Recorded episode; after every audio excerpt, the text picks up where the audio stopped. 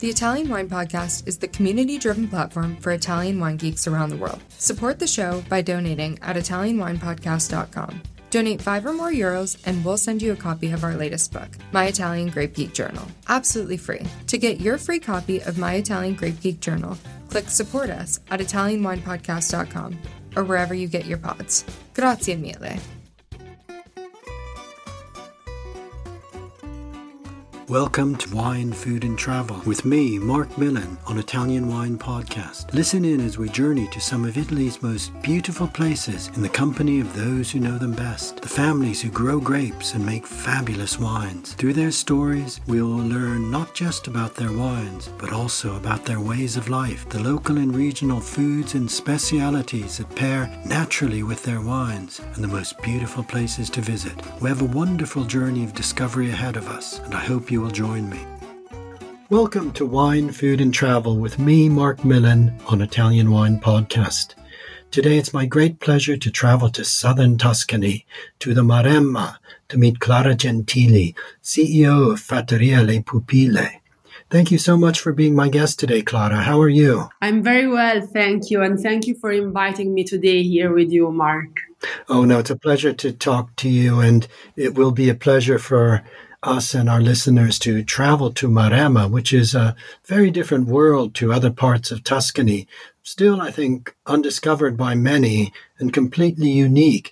Can you describe this area and tell us what makes Maremma so special? Yes. First of all, I would like to say that I'm a very, very big fan of Maremma. Uh, I grew up here, uh, and uh, I I consider myself very lucky for this because I think it's a really special place. As you were saying, it's an untouched place, very um, not un- unbuilded, and uh, there are still a lot of hidden gems to, to discover.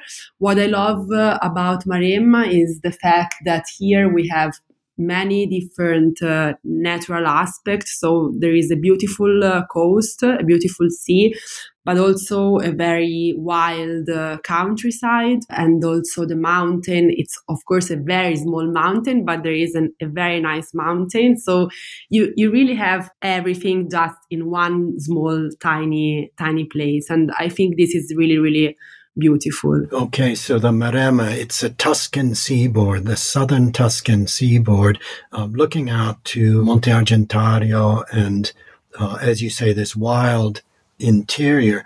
It's also very rich culturally, isn't it? Uh, the Etruscans were in this part of Tuscany, and that means that grapevines have probably been cultivated here for more than 2,000 years. But it's a relatively modern wine zone, isn't it? I mean, the development of Maremma as a wine zone is quite recent. And your mother, Elisabetta Geppetti, who founded the estate, is considered one of the pioneers in the creation of the Maremma wine zone.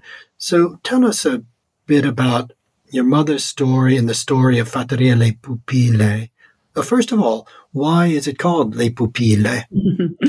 that's that's a nice question. So uh, the name comes from uh, this place that it's called uh, that local people used to call Le Pupille. That is a property that my grandfather Freddy uh, inherited from his family in the 60s. And uh, local people used to call the place Le Pupille because they are two hills. On the top of each hill, there is one building. And so the hills seems like two eyes and the buildings like the pupils. Okay. And uh, the, the name came from this fact. And because these two hills are basically in the middle of a valley from where there is a beautiful view on Monte Argentario, Isola del Giglio. It's a very fascinating and, and magical place. So that's where that's where the name comes from. My, my mother, Elisabetta, she, she she's considered really the founder because even if the winery was started by by my grandfather Freddy when there when there was my grandfather uh, Fattoria Le Pupille was something very very small and uh, mm, it wasn't like his main activity and business it was more like a countryside property where he loved to come and uh, where he started making wine but this was like a side side job and it was more like a hobby while my mother elisabetta was the one that uh, who really decided to dedicate fully her life to the wine production. And she was very young when she decided to do this. She was. She was only 20 years old, so super, super young. And uh, especially if you think where where we are. So Maremma, that, that is considered like the the wild west, the yeah wild west of of Tuscany. Um, it was really. Uh, weird to see a 20 year old lady like walking in a in like in a place to buy a tractor or or do things like that and uh, uh, i think yeah it was she was really brave and really tough in uh, deciding to go through this through this path. So she was not only a pioneer in helping to create Maremma as a wine zone, she was also very much in the mid 80s then a pioneer of a woman working in wine. Yes, a woman working wine, a mom, because we are five uh, five siblings. I'm the oldest, but I have three sisters and uh, one brother as well.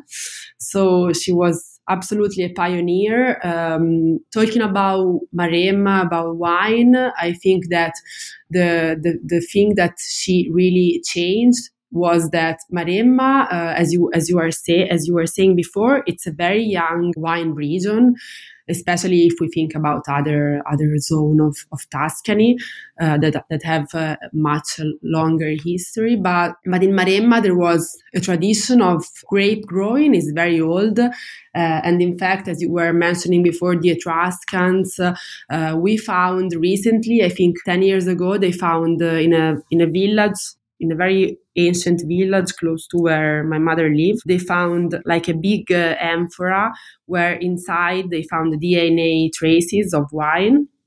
So this uh, was really important in uh, improving that wine. The wine production was something that was in Maremma since thousands of years ago. When Fattoria Pupille started, um, Maremma was mostly known for Morellino di Scansano, that was uh, and still is uh, the most important appellation in Maremma, and it's a, a, very enjoyable and pleasant wine. But my mother, I think she really was a pioneer because she had the ambition and the dream of making great wine from Maremma. So this was, I think, the first that the first thing that she really did that was quite uh, innovative. Yes. Now I, I can remember going back well into the early 90s, Fattoria Le Pupille Morellino di Scansano was already available here in the UK. So she really was very successful very quickly in not only producing the wines, but in selling the wines. Um, I'm not sure when she would have first exported to the UK, but certainly I think by 1992, the wines were here. Yes, absolutely. I think even even uh, even earlier, uh, some some markets were started in the late eighties. Uh, I'm sure that UK was one of our first market, like the US as well. And yeah, she was uh, she was really ambitious and uh, she was looking forward. You know, like looking uh, to the future. So this was, of course, absolutely important for um, for her success and for the success of Fattoria Le Pupille. And yeah, it was, uh, I think it was something uh, great. That is incredible that, first of all, she was producing wine in an area at that time nobody would have heard of, or very few people would have heard of, and then also managing to sell it internationally. Now, let's first of all talk about Morellino. Morellino is another variation of Sangiovese, which we know from other Tuscan areas, Chianti Classico, Brunello, or Prugnolo Gentile from Montepulciano. Tell us about Morellino. What is special about it and what type of wine does it produce? So I think that the, the, the main reason why the Morellino is so special is of course the place where we are. So Maremma is this as we were saying before, this magical land where you have the, the sea. The, the sea it's the most uh, influencing factor on on the on the grapes, and uh, but also the fact that Maremma is on the coast, but the altitude in Maremma is quite important because we, uh, for example, our vineyards, they all have an altitude that is about 200 meters above the sea level. So we are talking about uh, being on the coast, but at the same time having uh, an altitude means having a lot of freshness, a lot of um, uh, aromaticity as well on the on the grapes. So this is uh, is very important. Uh, talking about the Morellino in general, um, I think the Morellino is one of the um, only appellation in Tuscany that is a Sangiovese based appellation where the Sangiovese expresses itself in a very different way, in a, in a way that it's more pleasant, more uh, enjoyable, more approachable. Uh, and in fact, for example, the Morellino doesn't require any any aging. So this is uh, is something very important to give people an idea of what to expect when they drink uh, Morellino di Scansano. And uh, something uh, that I really like about uh, the Morellino is that uh, we, we, you often find this note of cherry that is very typical in uh, in uh, in the Sangiovese here. Uh, but at the same time, a lot of freshness, a lot of crunchiness, uh, and uh, and this is, I think, what uh, what makes the Morellino unique and different. Yes, it's a beautiful wine, a wine that one can really enjoy, enjoy with food, which we'll talk a bit about a little later. I think what's exciting about Maremma is that there are native grape varieties like Morellino but it's also an area of innovation and even experimentation. And Le Pupille has been at the forefront of this. So let's talk about a few of your other wines. For example, Saffredi, which is, I know, a flagship wine that has been produced on your estate for a number of decades. Yes, Saffredi is for sure our most important wine, not only because it's uh, our flagship wine, but first of all, because I think it's uh, uh, the the first wine and the first project that my mother Elisabetta uh, made by by herself when my grandfather Freddy was was not here anymore, and uh, and Saffredi was really an intuition. Uh, um, I think we can really call it like this because it's uh, it's a wine that comes from this single vineyard, that it's a vineyard that my mother wanted and where she decided to plant only international varietals. So mostly Cabernet Sauvignon and Merlot. And then um, the third varietal has changed a little bit in the year, but now today we have uh, Petit Verdot as a third complementary varietal. And Saffredi was an intuition not just because these grapes grow really, really well in uh, in Maremma, but also because it's it's really the wine that uh, had uh, an unbelievable success since the first vintages, and uh, uh, it made Fattoria Pupille well known uh, not only in Italy but especially outside outside Italy, and we can say in in the whole world. Yes, it was one of the early so-called super Tuscans that really was astonishing and uh, brought, as you say, the attention of the world to, to Fattoria Le Pupille. Italian Wine Podcast.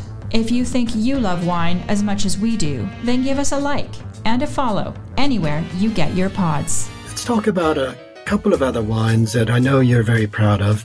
Um, I was just reading in this month's decanter about Piemme, produced from 100% Petit Manseng, a grape I know from, from French Gascony. I've never heard of this cultivated in Tuscany. So tell us a little bit about this wine. So Piemme, it's probably the wine that uh, in the last year is giving us more satisfaction in terms of like feedback and uh, and excitement when uh, when people uh, try it and when people taste it. It's uh, it's a wine that came from uh, our dream of having great white wine in a land that it's mostly vocated to the production of great red wine. And uh, after, uh, you know, after thinking about it, after trying to find the the perfect varietal for for this dream that we had, we found ourselves working with this varietal Petit Manseng that we uh, we grow since more than 20 years. We were using it only as a complementary varietal on uh, Poggio Argentiera, that is our like fresh uh, fresh white wine.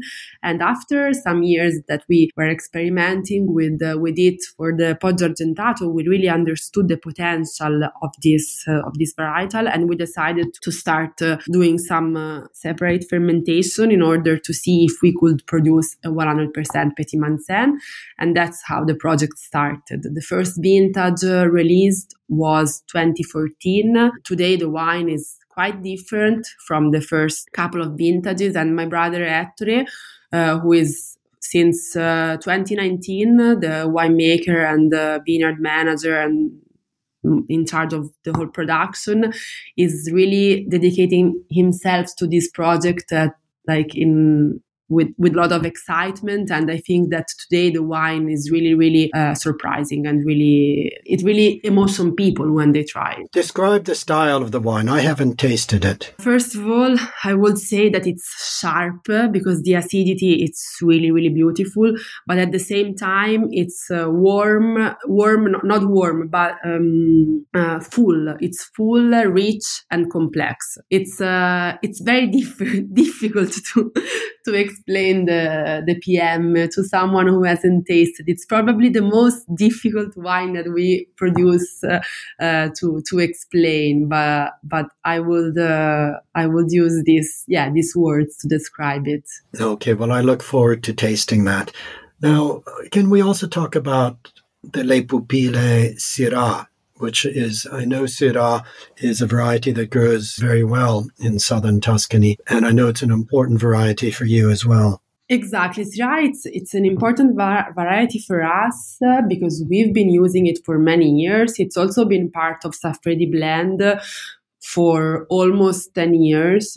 Uh, so it's a grape that we know very well. And um, my mother Elisabetta, she had this this idea of producing a 100% Syrah for for years, and then finally, after um, a lot of uh, research, we selected two parcels where we where we have Syrah, and uh, we decided to produce a wine from these two different patches of vineyard. They are two very small uh, small parcels. We're talking about less than two hectares in total, and so that's how the the, idea came. When we decided to make Syrah 100%, we were really uh, trying to figure out what was the best, which was like the best way to um, to give more importance to the varietal, so to the to the characteristics of the varietal. And so we decided to do something a little bit different from what is our tradition, because usually at Fattoria Le Pupille we are very classic in terms of uh, of winemaking.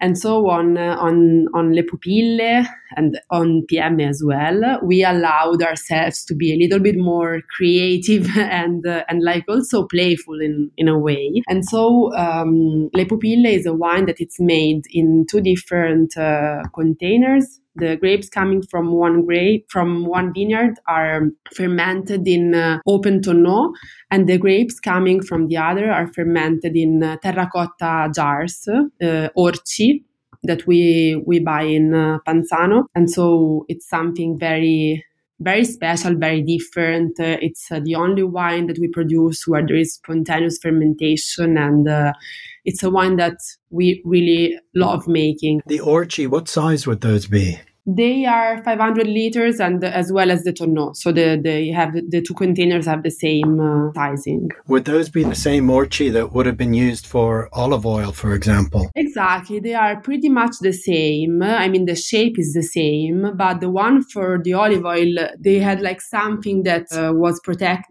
because the, the, the, terracotta is very porous and so it's it really absorbs a lot of liquid and so when they were using the orci for the olive oil, they were putting inside like a small layer of something to avoid the orcio to absorb all the olive oil. While of course the one that we use for the wine are pure clay, pure terracotta. Okay.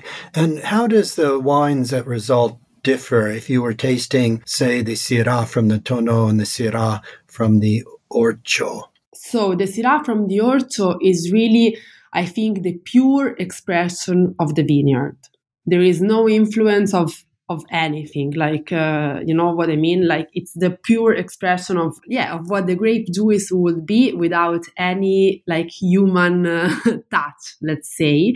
Well of course the, the one that we uh, ferment in the tonneau even if we use uh, mm, tonneau that are not new so the, the toasting is very light but of course uh, it's more like uh, gentle, a little bit more uh, fine in a way. Okay, that's really interesting. And afterwards, then they, the two wines are assembled together. Exactly. We assemble the two wines and then we put them back in uh, in a little bit of oak for like one year approximately, uh, because we need to to protect, you know, the, the wine because the orcio, as I was saying, is very porous and uh, and so the risk is that uh, there is too much oxygenation. So that's why we need a little bit of oak as well in the in the aging. You produce a, a really fascinating range of wines from the whites, uh, of course, in the traditional Morellino di Scansano to uh, the the Saffredi, the and the uh, Le Pupille Syrah. Wines that I think really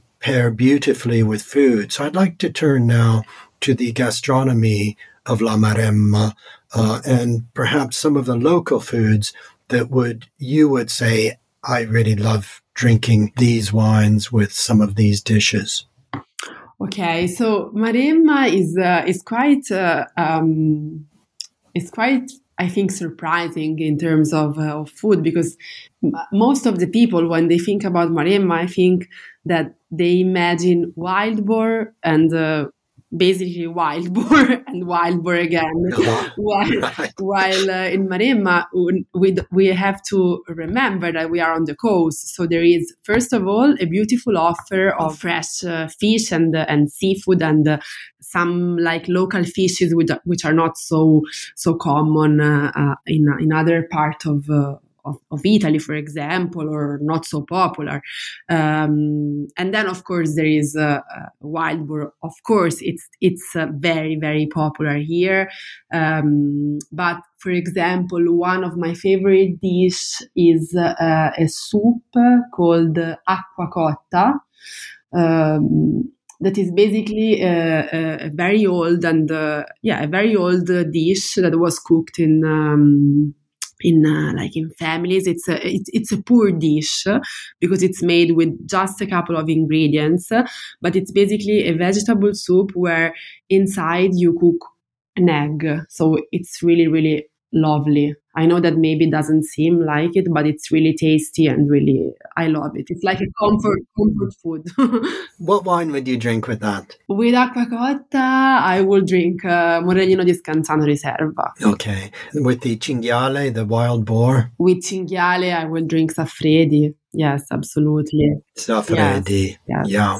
Yeah, I can imagine that would be a wonderful pair. And le pupille, I will drink it without any food in front of the fire. In front of the fire, maybe with a nugget of aged pecorino. Exactly, with an aged pecorino, that would be like a dream. Okay. Yeah. Okay. now, um, Let's turn to hospitality at Le Pupille. Can our listeners come and discover this wonderful and special place? They can, absolutely. We are open uh, for, for visitors for the whole year.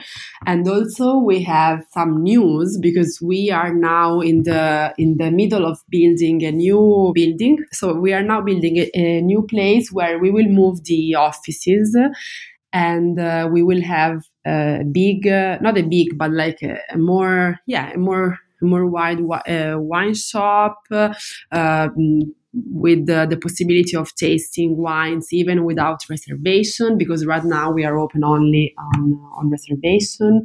The idea is also of making four for rooms for for our guests or, or for people who want to experience to stay uh, in the middle of the vineyard. Is this the main villa that is pictured on the label? Exactly. That's that's the place where there will be these four special rooms in uh, i think next uh, next uh, spring or next summer. And the winery is below that is that right? Exactly. Below that we have the cellar where we have the barrique cellar basically there is only Saffredi right now there because Poggio Valente and uh, Le Pupille and the Riserva they are in uh, in another in another building where we have tonneau and uh, and Botti Grandi.